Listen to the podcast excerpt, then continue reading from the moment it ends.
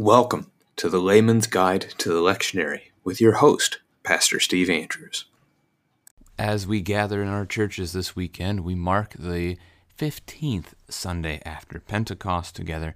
Our Old Testament reading will be from Amos chapter 8, verse 4 through 7.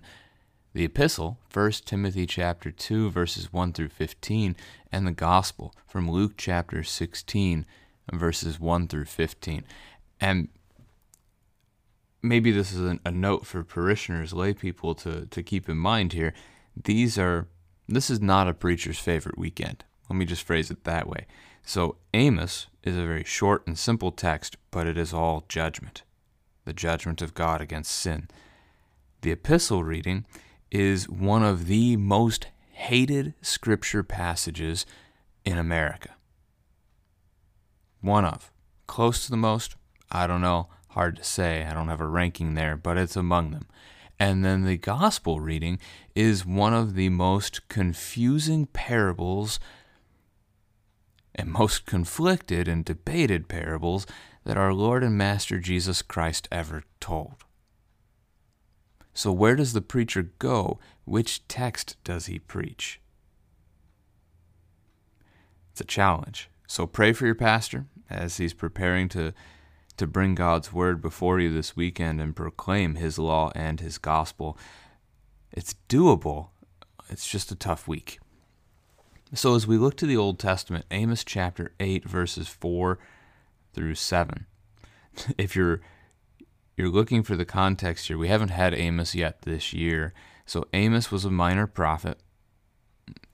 Amos was a prophet, and he served the Lord during the reigns of Uzziah, king of Judah, and Jeroboam, king of Israel.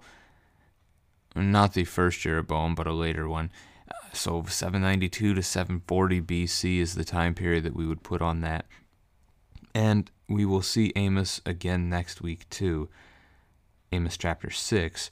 The subtitle in the Lutheran Study Bible for chapter 8 is The Coming Day of Bitter Mourning.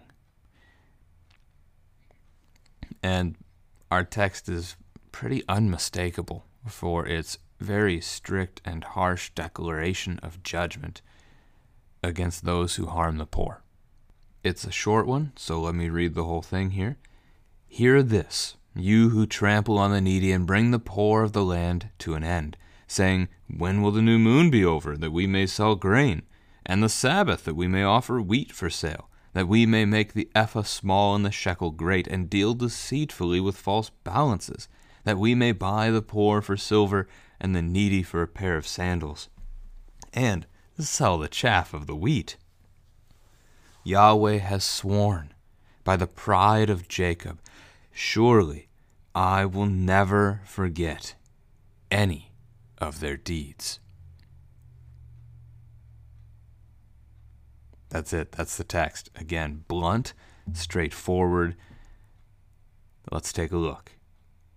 Here, this is a, a very quick call to pay attention as the Lord is about to give a, a strong warning.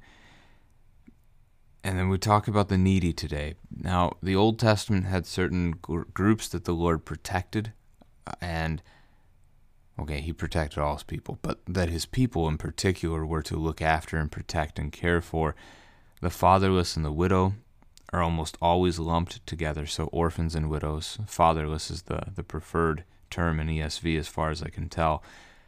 Every now and again, the sojourner gets added to that list, so the one who doesn't live among you, who's not native to you, but has has been traveling and is staying with you at least for the time and that might end up being permanent, but for now, they're they're an out, outsider who's just among you.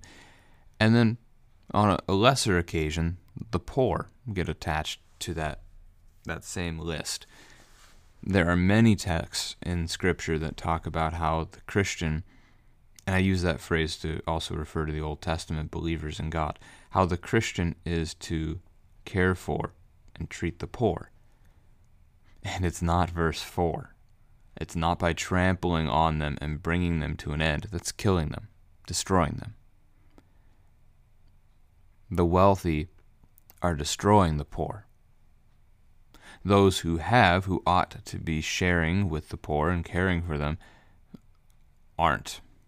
This is in contrast to what we see of the early church in Acts chapter 2, where they held everything in common, and if there was anyone who had a need, uh, they would sell something and they would make sure that need was met. Very different way, way of life, very different look. So, how are they trampling on the poor? How are they destroying them? Most of this text then ends up being a an implanted word. So God in his judgment speaking on behalf of these sinners. So this is basically what their hearts are saying, even if their mouths haven't said it. This is the desire of their heart. When will the new moon be over that we may sell grain? The Sabbath we may offer wheat. So recognize the, the similarity. Those are parallel statements. They want the festival days of God to end because on the festival days, the markets are closed. You're not supposed to work. So there's no selling, which means they can't make a profit. And they're disappointed. So the new moon is a reference to the start of their month. And if you look at Numbers chapter 28, verses 11 through 15, you'll see a list of the sacrifices the people were to offer. Um, so the congregation was to offer up two bulls, one ram, seven lambs, of one and a half ephahs of fine flour, so about 33 liters. They were to mix that with oil for their offerings, and then 13 twelfths of a hin of wine. That would be just over four quarts. That was the burnt offering, and then they would offer one male goat as the sin offering as well. And so the focus is on the Lord. The focus with especially a sin offering is on forgiveness. And here instead they are already plotting their next sin. That has a definite connection, a definite reference to our day and age today as the church that we come to the Lord's table, we come to the supper to to feast, to enjoy the body and blood of Jesus Christ in with and under the bread and the wine in which our sins are removed, forgiven from us, and we rejoice. But it is a warning as well that we would not be already plotting our next sin. This is not repentance. To repent of my sin is to turn away from it. It's not to say I won't turn back. I'm a sinner, I have a sinful nature, and I am easily tempted and need to work on my own self control and discipline. Anyway, if I come before the Lord and I say, I am sorry for stealing, the Lord forgives that sin. But if I come before the Lord saying, I'm sorry for stealing, while in my head I'm already plotting out how I'm going to go rob my neighbor this afternoon or tomorrow, I'm not actually repenting. I have not turned away from my sin at all. I'm already lockstep, loaded to go towards the next one. That's the difference that I'm, I'm pointing out here, and that's the struggle that we can have sometimes as Christians, even today. There's a difference between being repentant and not. And again, like I could confess that sin of stealing, and then I could indeed go out and steal again tomorrow, but that's different than already having been planning it. We turn away from our sin, we confess it, we entrust the Lord to care for us, and we may very well, within moments, return to that sin. But it's not repentance if we're planning it. So that's the gist of what we're we're getting here as well. They're not repenting as they bring a sin offering before God, they don't care. It means nothing. They are despising the Sabbath. They're breaking the third commandment in this. So let's cover the Sabbath as well since we're at it. The Sabbath would begin Friday evening and it would continue until Saturday evening. This actually would show up just before Numbers 28, verse 11. The couple of verses before that would tell you about the Sabbath offering, which is a lot less. It's two lambs together with three tenths of an ephah of fine flour and also oil. Um, so when the sun goes down Friday night, markets are closed. No more work. No one can work on the Sabbath, with the exception being those who serve in the temple, the priests who have to make the sacrifices. Similarity there that your your pastors work on on those days like Christmas and Easter that are family celebrations. They're serving God and giving you his word and his sacrament those days. When the sun goes down again on Saturday night, the Sabbath is now over and the markets can open. And that they long for that. They spend their entire Sabbath instead of focusing on God, focusing again on their work. It's not really a break from work if you spend your whole day off thinking about it. That too is a challenge for us as we struggle to get away and truly put our work beside us. I would encourage you to do that as best as you can, not as a law, but just as what is good for your body and what's good for you to be able to serve your neighbor. We're not made to work 24 7. We're not made to be constantly stressed, to be constantly on call, to be constantly looking at a screen and checking email, put it away. Put it down. Enjoy the other things God has put into your life, the other people, the other relationships that you have. Enjoy His creation.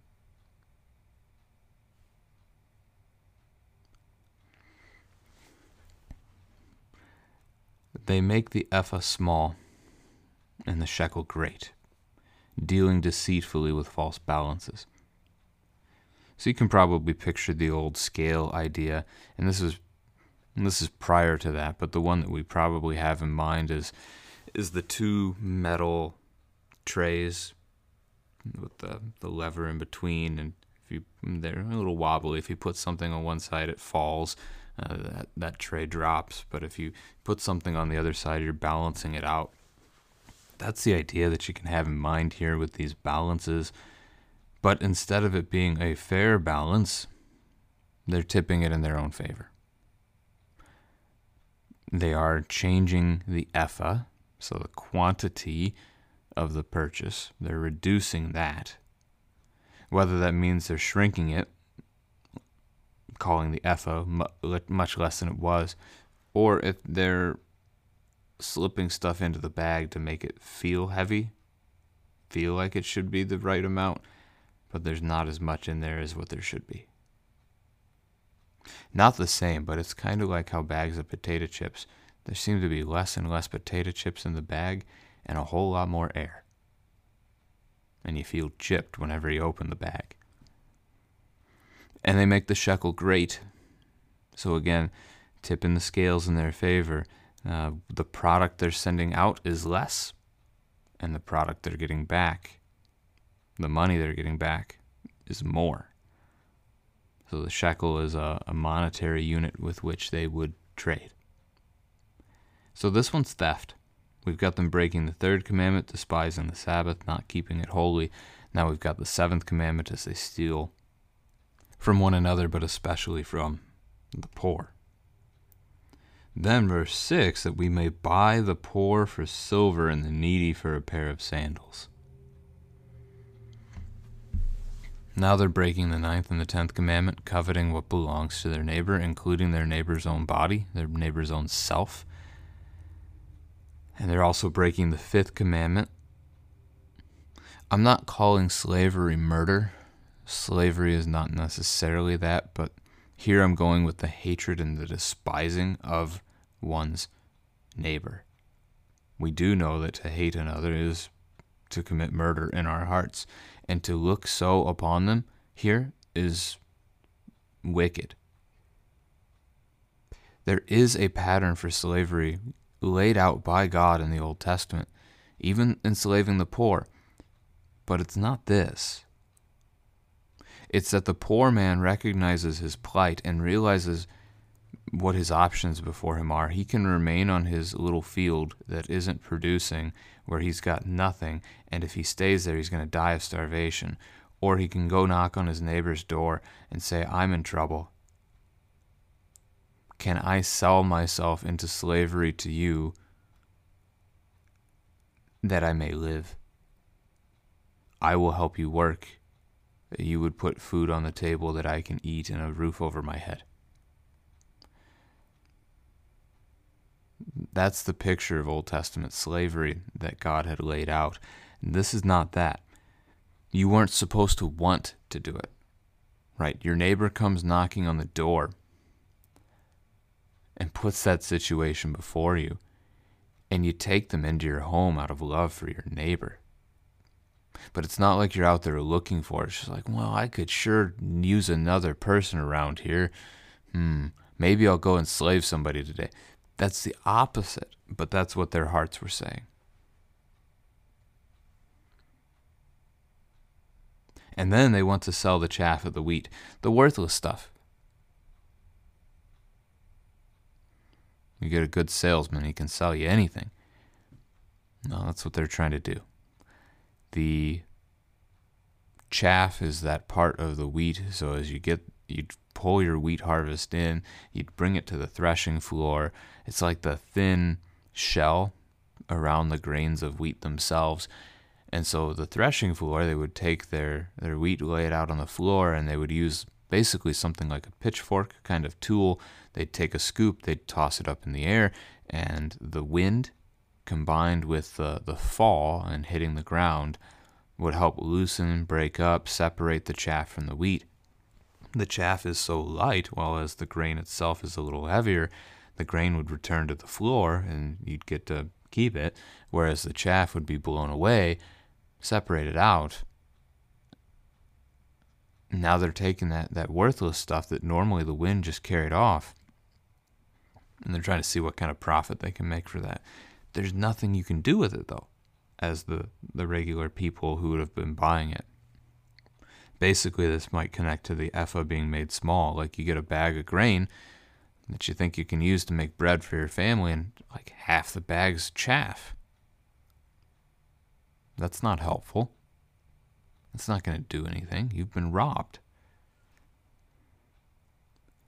Yahweh has sworn by the pride of Jacob. The pride of Jacob is Yahweh.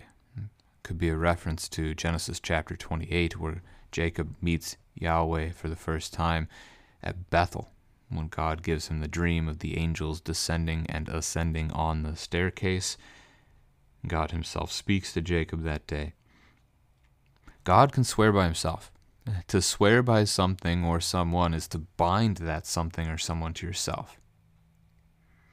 So if I swear by, I don't know, let's take the court picture. If I swear by the Bible, I am binding that Bible to me. Saying that if I don't keep my oath, it's responsible.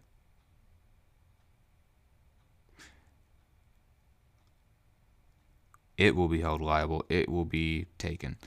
I don't have that authority over God's word. I certainly can't swear by God Himself. I have no authority over Him. But God, God alone can swear by God. Because He is the chief authority of all. Surely I will never forget any of their deeds. This is what he has sworn. And it's exceedingly strong language. This is the result. This is the warning of the text. So you want to do these things, you want to have this wickedness in your heart you will not be forgiven.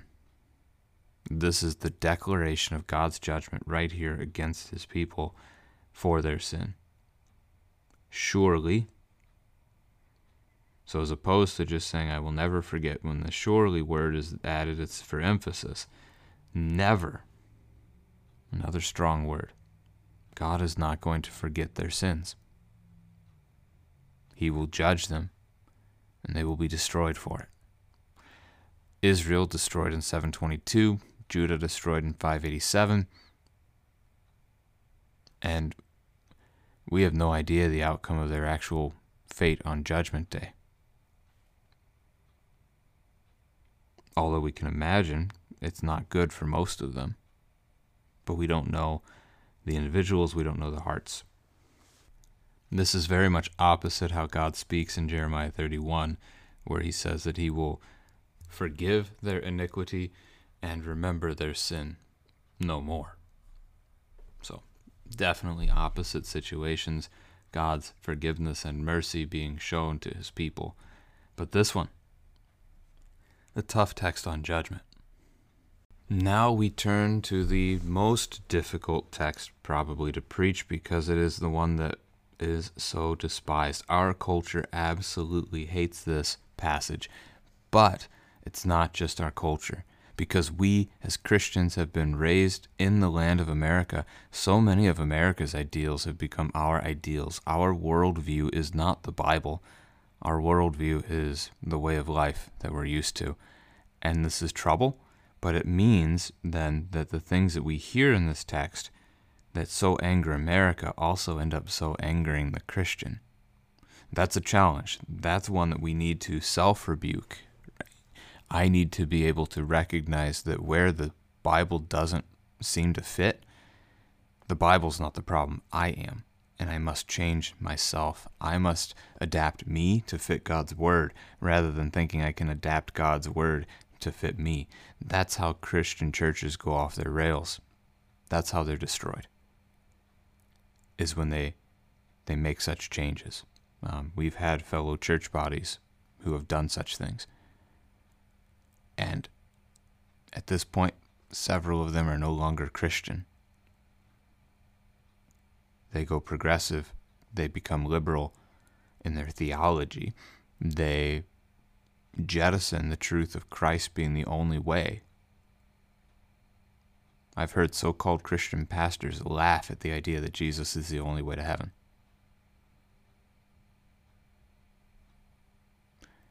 They become universalists. They're outside the faith. They have, as Paul warns Timothy at the start here of, of this epistle, back in chapter 1, they have made shipwreck of their faith. And that's the context we do need to double back on real quick. So, Paul is writing this letter to Timothy, a young pastor in the church, and we're in this letter three weeks in a row together. And at the end of chapter one, just a few words for you here, he says, This charge I entrust to you wage the good warfare, holding on to the faith, but others by rejecting it have shipwrecked their faith. And again, Hymenaeus and Alexander mentioned by name, and that Paul then handed those men over to Satan probably reference to excommunication. That they might see the error of their way, repent, and return. So, what is the charge? What is it that Paul has entrusted to Timothy? Well, that's the rest of the letter, and he's going to get into it now. First of all, then, I urge that supplications, prayers, intercessions, and thanksgivings be made for all people for kings and all who are in high positions, that we may lead a peaceful and quiet life, godly and dignified in every way. This is good, and it is pleasing in the sight of God our Savior, who desires all people to be saved and to come to the knowledge of the truth. For there is one God, and there is one mediator between God and men, the man Christ Jesus, who gave himself as a ransom for all, which is the testimony given at the proper time. For this I was appointed a preacher and an apostle. I am telling the truth, I am not lying, a teacher of the Gentiles in faith and truth. Notice that's not the difficult part of the text. So, first, Paul encourages us to pray. Now, indeed, that is difficult for the Christian today. We are so deceived by the American way of life. We believe we are so busy that we don't have time to pray. Check your phone. Most phones track your own screen time. Take a look. You're not too busy. None of us are. And I still love the old Luther quote that he had so much to do today he would spend the first three hours in prayer. You're not going to get it all done. Entrust yourself to God. He's in charge. He can keep this earth spinning, and He will. You can't. I can't. We have to humble ourselves, recognize that it's not all about us. So, prayers. It's interesting the word prayer shows up second in the list. I mean, supplication comes first. Supplication is asking for needs. Intercession is to basically pray for someone else, that we are interceding on their behalf. And then also giving thanks to God for, well, all people. We give thanks to God for all things, uh, for everything He has done, but now also for all people, including kings.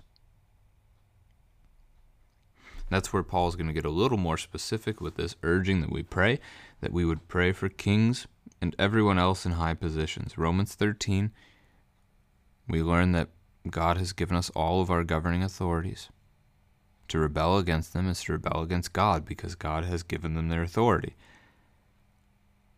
So we pray for them, whoever they are, in order that we may lead a peaceful and quiet life.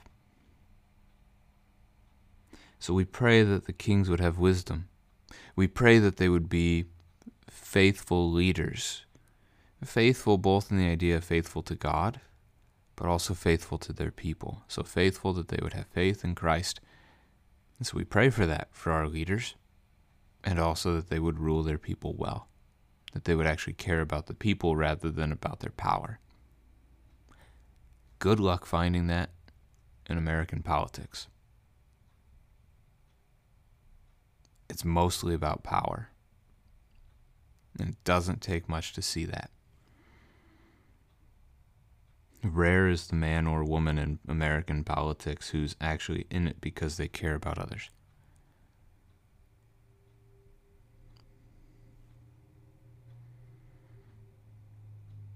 That we lead a peaceful and quiet life. This is the aim. This is the goal of the prayer that we would be able to live the life God has put before us. Now, that's not to say that you can't still live to God in other situations when the king does not give you peace, when he terrorizes you. Daniel, think of the Old Testament, the prophet Daniel, he's a slave under King Nebuchadnezzar, and King Nebuchadnezzar is most of the time a very wicked man. And yet Daniel serves him to the best of his ability. He serves him faithfully as best he can. There's something to be said for that. But this is our starting point that we would ask God to give us a king that would allow us peace, that we may live a quiet life. Now, we are not actually interested in quiet life as Americans. We're interested in the, the crazy, hectic, we're going berserk life. Constantly chasing after stuff and entertainment and it's it's killing us quite literally all the stress and the anxiety. And you can you can see the number it's working on our kids. You can just see it. They are supposedly the most connected that they've ever been when you think of social media platforms and yet they are statistically more depressed more lonely more suicidal our way of life isn't working. So we should we should pray for that too, that the Lord would help us to lead a quiet life again. This is good and pleasing in the sight of God our Savior who desires all people to be saved. So notice this about we'll get back to that, but notice this about the reason then for the quiet life. We're not living a quiet life for ourselves by having a peaceful and quiet life, more people will be saved. That means that we're able to go about doing what God has given us to do, sharing the gospel. That's not what the American fights for their rights and freedom for. They fight for their rights and for their freedoms for themselves, to do the things they want to do, and it's not fighting for the kingdom of God. So, verse 4 God desires all people to be saved and come to the knowledge of the truth. This is the character of our God. He created all people. He does not long to see them destroyed. He longs to see them in his paradise. He's set the table at the feast. He wants them to come. The parable of the great banquet, where the father's throwing this banquet for his son. He's invited so many that would be the Jews, and they're not coming. They make all the excuses they can come up with to avoid it, so he sends his servants out into the streets to just bring in whoever. That's the Gentiles. God desires to save all. Christ died on the cross for all. And that's verse 5 and verse 6 here. There is one God, one mediator between God and men, the man Christ Jesus. So there's only one God. I don't know, there's lots of polytheistic religions out there that say there, even like Hindu says there's millions of gods. There's only one who created the earth and the heavens, who created you, who created me, who breathed the breath of life into us. And he's also saved us. There's one mediator between God and men, the man Christ Jesus.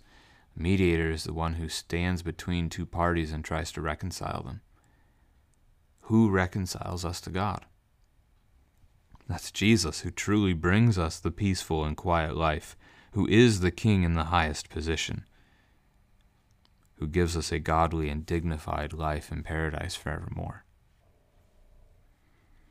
He, verse 6, gave himself as a ransom for all. Ransom. For us, that we might be set free from sin, death, and the devil by his blood shed on the cross. Thanks be to God. That's the testimony given at the proper time. So, the testimony, the witness that is bore by the mediator as he speaks, proper time. I can't tell you that I understand why 4 BC, 5 BC, 6 BC, something like that in the Middle East was the proper time. I don't know. We think, we like to think pridefully of our own technology that if Christ came today, everyone would be able to see, everyone would be able to hear. But they still wouldn't. God knows what He's doing. He picked the moment, He picked the place, not us. It was the proper time, even if we don't know why. It was. It's God's timing. And now, verse 7, Paul says, For this, to preach Christ and Him crucified, he was appointed a preacher and an apostle, a teacher to the Gentiles in faith and truth. Galatians chapter 2 verse 7 covers this that the apostles in Jerusalem recognized this and just as Peter was a apostle to the circumcised, they made Paul the apostle to the uncircumcised, that would be the Gentiles. If your pastor is looking for the escape hatch this weekend, it's to preach the first paragraph of this text or the very end of the gospel reading. Now we get to the tough part. I desire then that in every place the men should pray, lifting holy hands without anger or quarreling. Likewise, also that women should adorn themselves in respectable apparel with modesty and self control, not with braided hair and gold or pearls or costly attire, but with what is proper for women who profess godliness, with good works. Let a woman learn quietly with all submissiveness. I do not permit a woman to teach or to exercise authority over a man, rather, she is to remain quiet. For Adam was formed first, then Eve, and Adam was not deceived, but the woman was deceived and became a transgressor. Yet she will be saved through childbearing if they continue in faith and love and holiness with self control. Oftentimes, we get these lists of things for men and women, and typically the list for the man is longer. Think of Ephesians 5, for example, where the, the instruction to the wife is just a couple verses, like three verses long, And then the instruction to the man is triple that and includes dying. Not the case here. Ladies, this one's harder for you than it is for the man. Although, I mean, let's not under, understate what the man is called to do here. Every place, men should pray, lifting holy hands without anger or quarreling. This connects to 1 Thessalonians chapter 5 verse 16 and 17. Rejoice always, pray without ceasing. Pray, men. Pray. And I know we struggle with that. I struggle with that and I'm a pastor. Pray. And the devil deceives. The world continues to try to convince you you don't need to. Entrust yourself to the Lord. He will provide. He will care. So this picks up on the first paragraph, that opening statement about supplications, prayers, intercessions, and thanksgivings. Men, pray. Everywhere, every place, wherever you go, be in prayer. And then Paul says, lifting up holy hands without anger or quarreling. So, men, when you lift your hand, may it not be to lift your fist to strike. May it not be to lift up your your hand so that you're ready to slap your neighbor. Right? So the, the lifting up of hands in violence and anger is contrasted with lifting up your hands in prayer. Now, what's that look like? I'm going to wager it probably looks a little bit less like what we see in a lot of American Christian churches today. Consider this a posture of humility, humbleness, that you are lifting up your hands to receive right? We bring our prayers to the Lord, trusting that He will answer. Give us this day our daily bread, so let me stick out my hand because I trust God will feed me. I'm going to receive His gifts. Now, hard to say and identify exactly what this looks like to do. I can say that historically, the the ones who lead worship have had what's called the orans position, O R A N S. And that's something you may have seen your pastor do in church as he leads the congregation in prayer, where he will lift up his hands, but he lifts them up off to the sides. Um, I don't know the history of that position all that well. I just know that that's what it's called. And it goes back quite a ways. The picture, the idea of this, though, is to be humble to look to God, to receive from God. Then we get into the stuff for women. And again, it's longer here. Primarily verses 9 through 12. Verse 13 and onward is a description. Well, the basis of the argument, we'll come back to that. For context here, first century Rome I'm not going to say it was exactly like 21st century America, but they had what was called in Rome the New Woman, and it was a time of women's rights and women's liberation from the ways that things had been in their culture before. Women were going to places they weren't allowed to go into before, places that had only been for men. They were entering places with authority that they hadn't had before. They were dressing in ways that they hadn't dressed before. The list goes on and on. And that does, that should, sound a lot like our own society with the feminist movements of the American society in the 20th century. So Paul actually pushes back against that. Verse 9 is, well, verse 9 and 10 go together. They're not nearly as difficult, they're not nearly as trying as they first sound. Dress modestly. A lot of women get upset when they hear that. Men, I'm going to go ahead and just throw this one out there. How I describe these verses really applies to you too.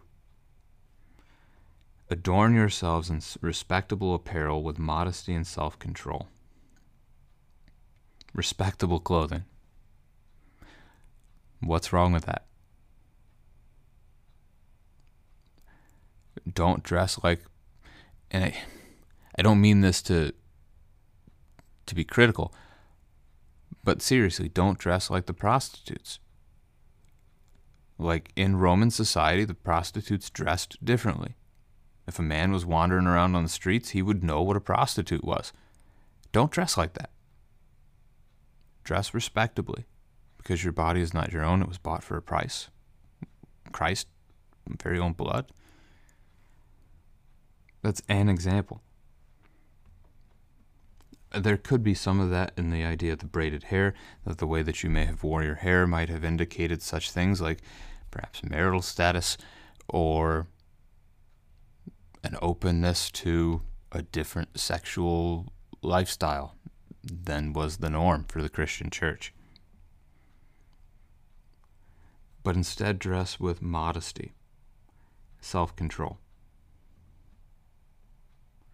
Not with braided hair, gold, pearls, costly attire. Is there anything wrong with gold?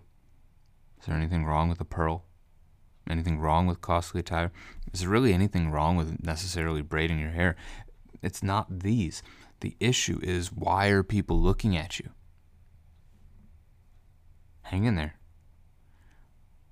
Dress instead with what is proper for women who profess godliness. Dress yourself with good works. And again, I say this goes as much for men as it does for women. Why do the people see you? Do they see you because you're dressing in a way that draws attention to yourself? Or do you dress in such a way that you would really t- typically normally go unnoticed, but now they see your good works? They see you loving your neighbor. They see you loving them. And instead of being pointed to you and how great you are, look at your beauty, they're being pointed to Jesus Christ. That's the goal. That's the aim here with this idea of, of modesty. It's not about well, life in general, it's not about what we want.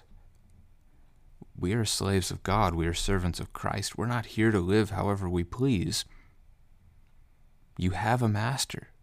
I have a master. So let's not live this life in such a way that we just point to me, me, me all the time. Let's live this life in a way that we point to Jesus in all things, all that we do. So, yeah, don't dress in a way that draws attention to yourself. That might be the costly idea, which is certainly what he gets at costly attire, gold, pearls. So you you know you dress with such an expensive wardrobe in the midst of a community that's poor. As you walk down the street, everybody looks at you. Not the goal. We don't dress to stand out.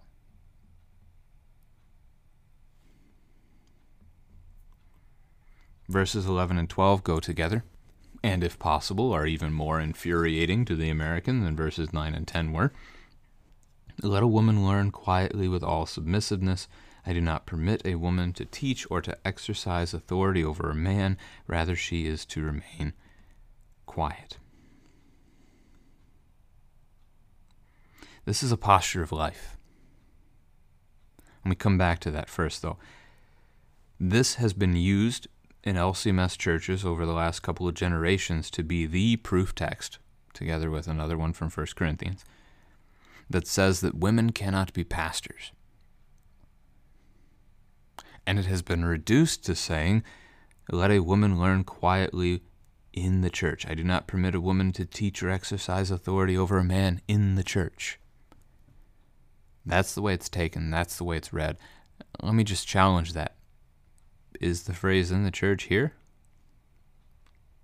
Does Paul only desire in verse 8 that men would lift up hands in the church to pray? Or does he truly mean everywhere? Does Paul only want you to dress with modesty when you go to go to church on Sunday morning? Or does he want you to dress modestly all the time? I think that impacts the way we look at these verses as well. This does not say in the church. in which case let a woman learn quietly. She is to remain quiet, isn't dead silence. Paul is not saying it is a sin if a woman opens her mouth. It's not what this is. This is getting back to where I started. This is It's a posture of life. Let's give some contrasts. Women should not be loudmouthed. Again, I'd say that about men as well. There are texts in the New Testament talking about how many of their women have become busybodies. We do know gossip is a sin that is more of a temptation to women than it is to men. So don't be loudmouthed, don't be a busybody gossiping about everything and everything, but be humble. Serve as Christ our Lord came to serve. That would be a part of it. That would play into this. And then also the idea of the authority. It's a part of this, that's a, a key part of this. Your husband is in a position of authority over you. Again, that's despised in America and even in the church. Most of the time, I sit down with a couple to do pre marriage counseling. They want nothing to do with that. The husband is not the head of the house. They are egalitarians, they are equals because that's what they've been taught. They have not been taught the ways of God. Let me take you to a couple of places here. 1 Corinthians chapter 11 verse 3 I want you to understand that the head of every man is Christ the head of a wife is her husband, and the head of Christ is God. Ephesians chapter 5 verse 23 For the husband is the head of the wife, even as Christ is the head of the church, his body, and is himself its Savior. Is Christ still the head of the church? If the answer to that is yes, then would not also the husband still be the head of the wife?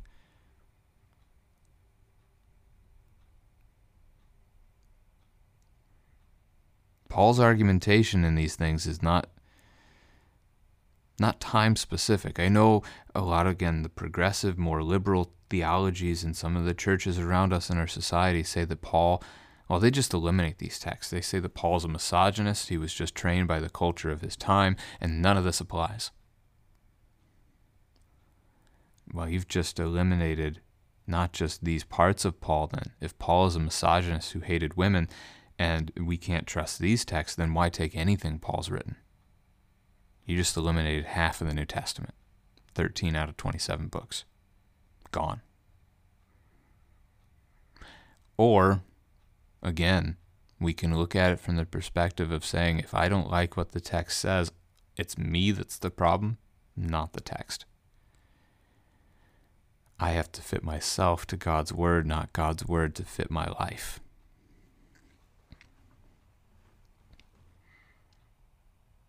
The Genesis 3 curse of woman was that she would long to steal her husband's headship. We don't normally read it that way.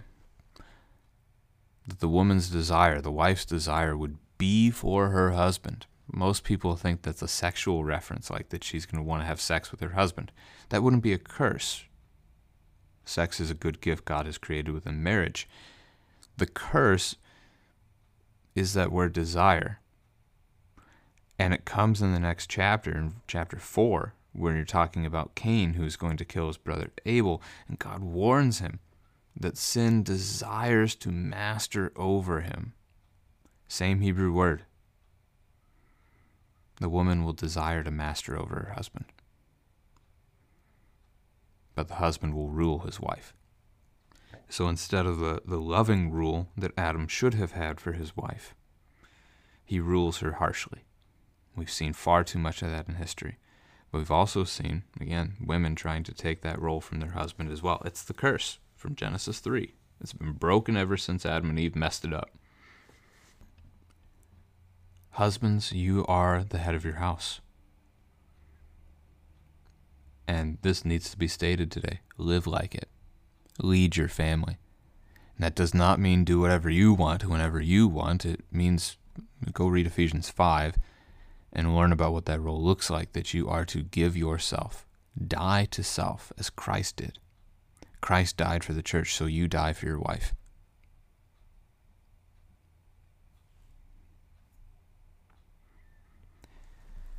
So, Paul says that women are not to teach or exercise authority over a man. This is the main point. Husbands, you are the head, not the wife. So, wives, remain in your role. God created you, Genesis 3, to serve your husband, to be his helper, to help him care for creation. God's created order is good. It is our sinful nature that seeks to rebel against it. So, husbands, lead well. Wives, help well. We're in this together. We are a family, husband and wife, serving together, caring for our children, caring for one another, caring for the creation around us, caring for our neighbors. Life's not about you. Life's not about me. Now, notice the basis for his argument. Again, if you want to say he was just a misogynist jerk, uh, we got to throw this out. He doesn't base it in Roman culture. He doesn't base it in that whole Roman new woman thing I had mentioned before. He bases it where? Verses 13 and 14. In the creation itself. Adam was formed first, then Eve. Adam was not deceived, the woman was deceived and became a transgressor. Has that changed? Paul wrote this nearly 2,000 years ago, like 1960, something like that. Has this changed? Now is it that Adam was the one who was deceived first? No. The basis for Paul's argument still stands. So the argument still stands. Typically, the scriptures will actually blame Adam for the fall because he's the head. He was responsible for caring for his wife and he didn't. I love the way Pastor Jeff Himmer takes it in his book, Man Up Quest for Masculinity, where he basically says it was the first science experiment. Adam, standing beside his wife as the devil tempts her, is willing to watch her partake of the fruit she was told not to, to see what would happen. Let's not test it on myself. Eh, she can take the fall. If she dies, I'll know not to eat it. Scriptures obviously don't go that far, but it's an intriguing way to consider what's going on in Adam's mind as his wife is being attacked. He should have stood for her, he should have taken the blow, he should have prevented the serpent from harming his wife. But he just stood there. Typically, Scripture blames Adam for the fall, not here. this still stands. God's created order is good. It is a gift that He has made male and female. Husbands and wives rejoice in that. Children can rejoice in that. If your mom and dad weren't male and female, you, or, well, I guess respectively female and male in that statement, mom and dad, you wouldn't be here. But these are good gifts. We're not the same, we are different, and that is thanks be to God. Why eliminate that? Our culture wants to eliminate that. Our culture is given over to Satan. The devil's having his way. He's running amuck, slaughtering millions, deceiving us all. Mm, don't give in to his games. Being American isn't working, in case you haven't noticed. Right? What's happening to our church? What's happening to our children? They're watching us. And they're leaving the church in droves. So rather than say that the Bible is wrong, which we've been doing for the last couple of generations, even within our own church body, maybe it's time for us to repent and humbly return to the Word of God and pray for the Lord to protect our kids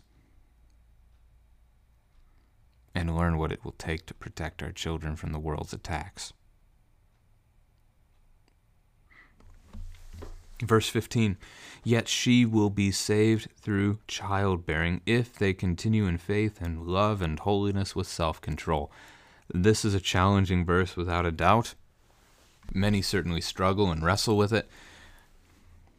She, female, singular. What's the singular female that has just been referenced in the text? It's Eve. Eve will be saved through childbearing. Why? Genesis chapter 3, verse 15.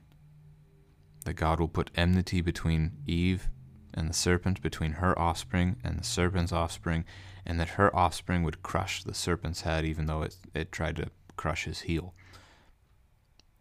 When sin enters into creation, we immediately get the first promise of a Savior that the devil would strike Christ, but that Christ would crush the devil. It is through childbearing, which is a gift that God gives to women. I know our culture doesn't see it that way either. But it is through the generations that would come that Eve is saved. By the birth of Jesus, the Savior comes into the world.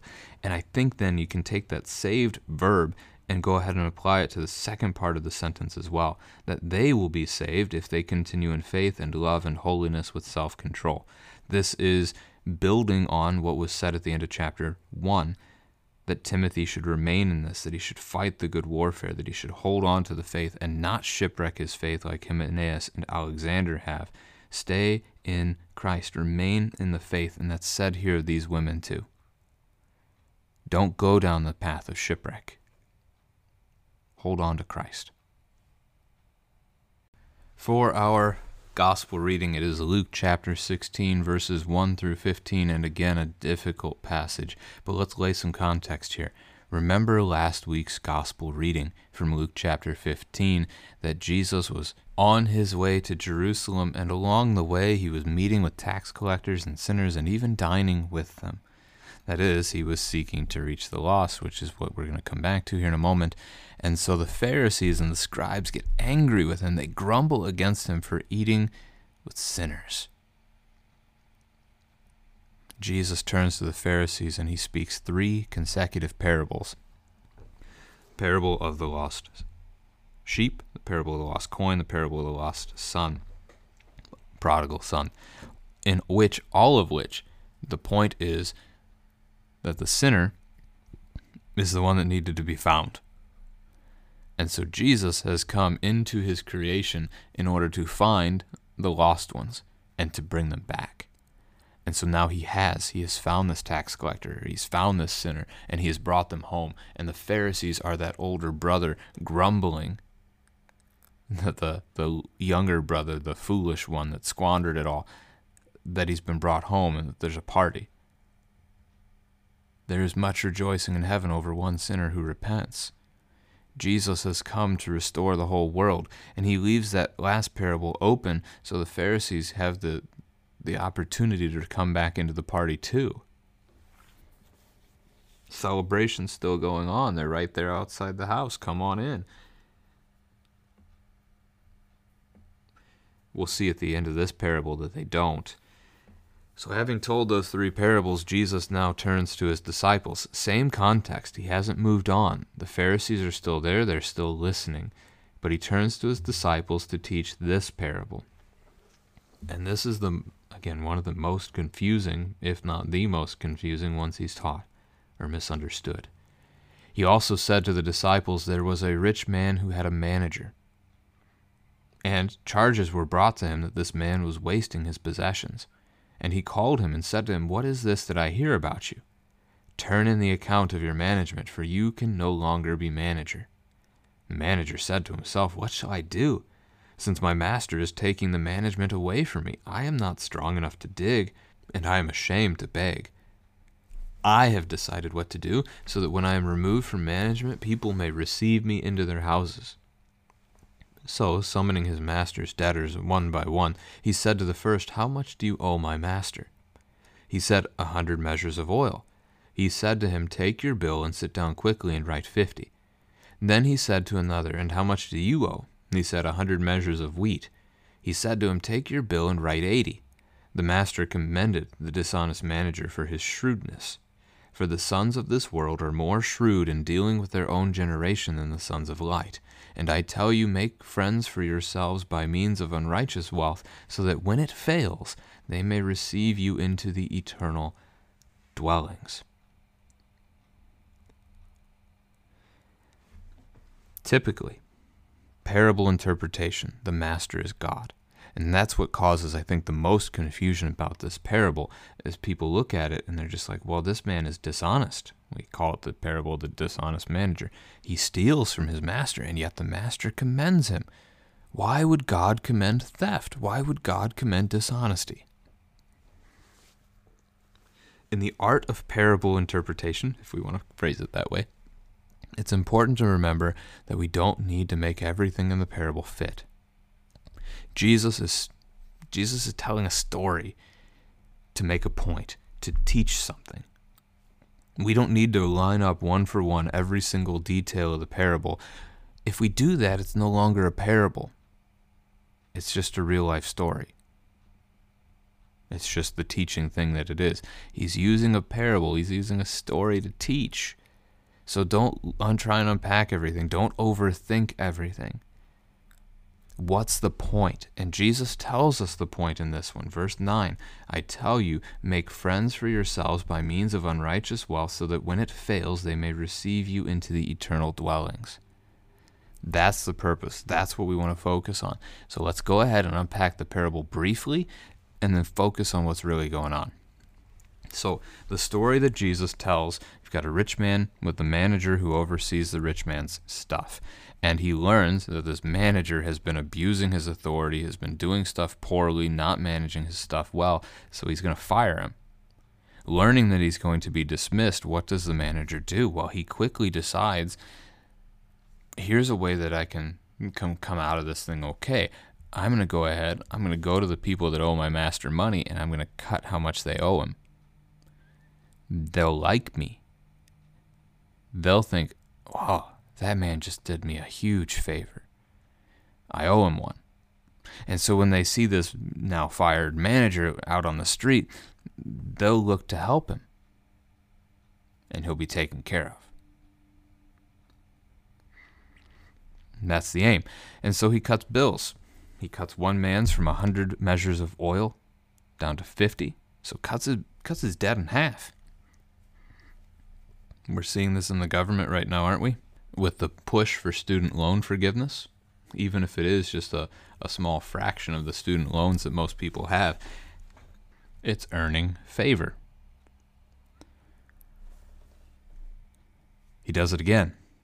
Cuts another man's bill from 100 down to 80. So, not as much as a discount as he gave the other guy, but still noteworthy, still measurable, uh, noticeable the master commends him for his shrewdness, shrewdness to be crafty, to be wise. He recognizes that this manager, he knows how to deal. He knows how to survive. Commends him for it. Yes, again, typically parables, master is God. Okay. Well, if we want to think of it that way, we were the the manager. God entrusted to us this creation to care for, and we failed in our management. We sinned and rebelled against our master. We sinned and rebelled against God, and so he was going to cast us out. But now in Christ, he has welcomed us home. That would fit back into the first three parables if we wanted to do it that way. But again, not the point. The sons of this world are more shrewd in dealing with their own generation. So, children of the world, not of faith, children of the world, they are wise in dealing with the time, in dealing with others. Kind of connects back to Amos 8 and the idea of stealing from even the poor. Like, we learn how to game the system. You give anyone enough time, well, just about anyone, enough time, they will figure out how to make the system at play work. They'll figure out how to game the stock market to make money for themselves. We've seen that with hedge fund managers for years, and now all of a sudden we had that, that rush in the pandemic of people that wanted to to basically stick it to the hedge fund guys. They learned how to game the system, and, and some of them made hundreds of thousands of dollars on these companies that were almost bankrupt. You learn how to game the system. You're, you're wise in your own generation. You know how to work what you have in front of you. They are more shrewd than the sons of light, children of God. That we don't know how to do it. We don't know how to work the system, but a different system. We don't know what it means to be children of God. So they learn, the world learns how to game their own system. They learn how to deal in their own way, in their own time, in their life. But as Christians, as those who would seek to follow God, again, Pharisees are in earshot here. They don't know how to deal in the things of God. This isn't to say earn their own salvation, but even the simple things like loving your neighbor, they're not there. They don't do them, they don't recognize it. And so then, verse 9 again is going to be the point. Here, Jesus gives the command Make friends for yourselves by means of unrighteous wealth, so that when it fails, they may receive you into the eternal dwellings. There's a few points to unpack in this. First, unrighteous wealth. Unrighteous. It's not holy, it doesn't last. Nothing unrighteous makes it into paradise. All of your stuff, your house, your income, your car, your toys, your gadgets, your furniture, whatever, all of it is unrighteous wealth. Not to say it's bad, it's just unrighteous stuff. It's just stuff. When it fails, notice it's a when, not an if. Stuff fails. It doesn't endure forever. It doesn't go on. It will perish. It will burn. Some of it will perish in our lifetimes. Some of it, right, will wear it out and it won't even last long enough to be burned in the end of the world. But the day comes when all of it goes away. The old phrase, you can't take it with you, right? Use this unrighteous stuff. Use the stuff God has entrusted to you here in this place, not just to have fun. Use it to make friends, like this shrewd, dishonest manager did. He made friends who could receive him. Make friends who can receive you. And not in a worldly way, who can receive you into the eternal dwellings paradise. How will people be in paradise? Because they don't Jesus. So, how will these people that you meet and that you make friends with with your stuff, how will they be in paradise? Because you've shared Christ with them. This is the aim of the parable. Is it's verse 9. Use your stuff to make friendships. And having made those friendships, in those relationships, you will have the opportunity to speak about Christ.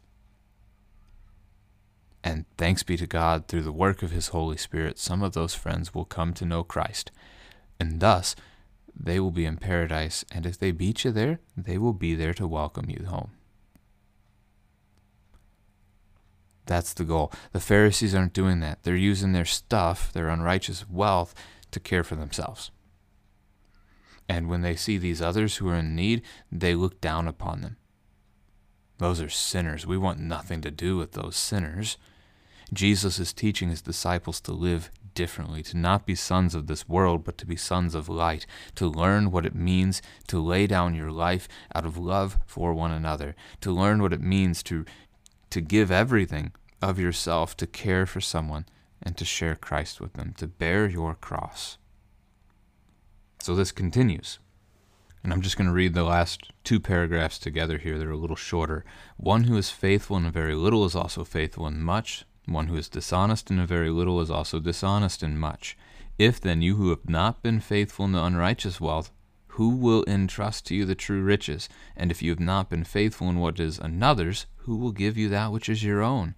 No servant can serve two masters, for either he will hate the one and love the other, or he will be devoted to the one and despise the other. You cannot serve God and money. The Pharisees, who were lovers of money, heard all of these things, and they ridiculed him. He said to them, You are those who justify yourselves before men, but God knows your hearts, for what is exalted among men is an abomination in the sight of God.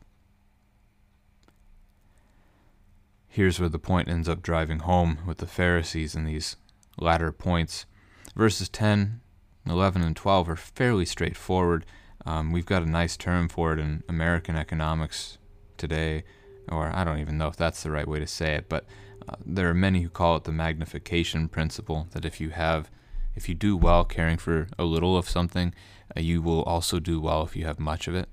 But if you can't care for a little, you can multiply it all you want, you won't care for it you won't be able to care for it either. This is why lottery winners and athletes who make millions typically go broke. They couldn't manage the little that they had, and so a whole bunch was thrown in their lap, and they hadn't learned how to manage it, so they wasted it all too. Happens again and again all around us in our, our current culture. So, same here. But God applies this, Jesus applies this to eternity. That if you haven't been faithful with this little stuff, this unrighteous stuff, why should God entrust His creation to you? The new heaven, the new earth. If you haven't been faithful in that little tiny thing that was yours, why should He make you king over it all? Why should He give this to you? You can't serve two masters. You will come to hate one. So the warning here is you can't serve God and money. And the Pharisees, who are again overhearing all of this, they are lovers of money. They are trying to serve God and money, and they end up hating God. Jesus is God, they're hating Jesus. And they only love their money. So hopefully you can see this all coming together at this point. Jesus rebukes them because they have justified themselves, but God knows their heart. So what is an uh, what is exalted among men, what we lift up as being great and important, like money, is an abomination in the sight of God. I've really come to the point where pretty much anything that the American culture seeks to lift up as being great, it's evil. I mean, this verse says it, right? Um, but it, it, seems to be strikingly more and more true every time I look around me. Um, Lord, have mercy. Lord, help us use the unrighteous stuff we have in the time that we still have it to make friends for ourselves who may receive us into the eternal dwellings. Help us to share Christ with those who are in need.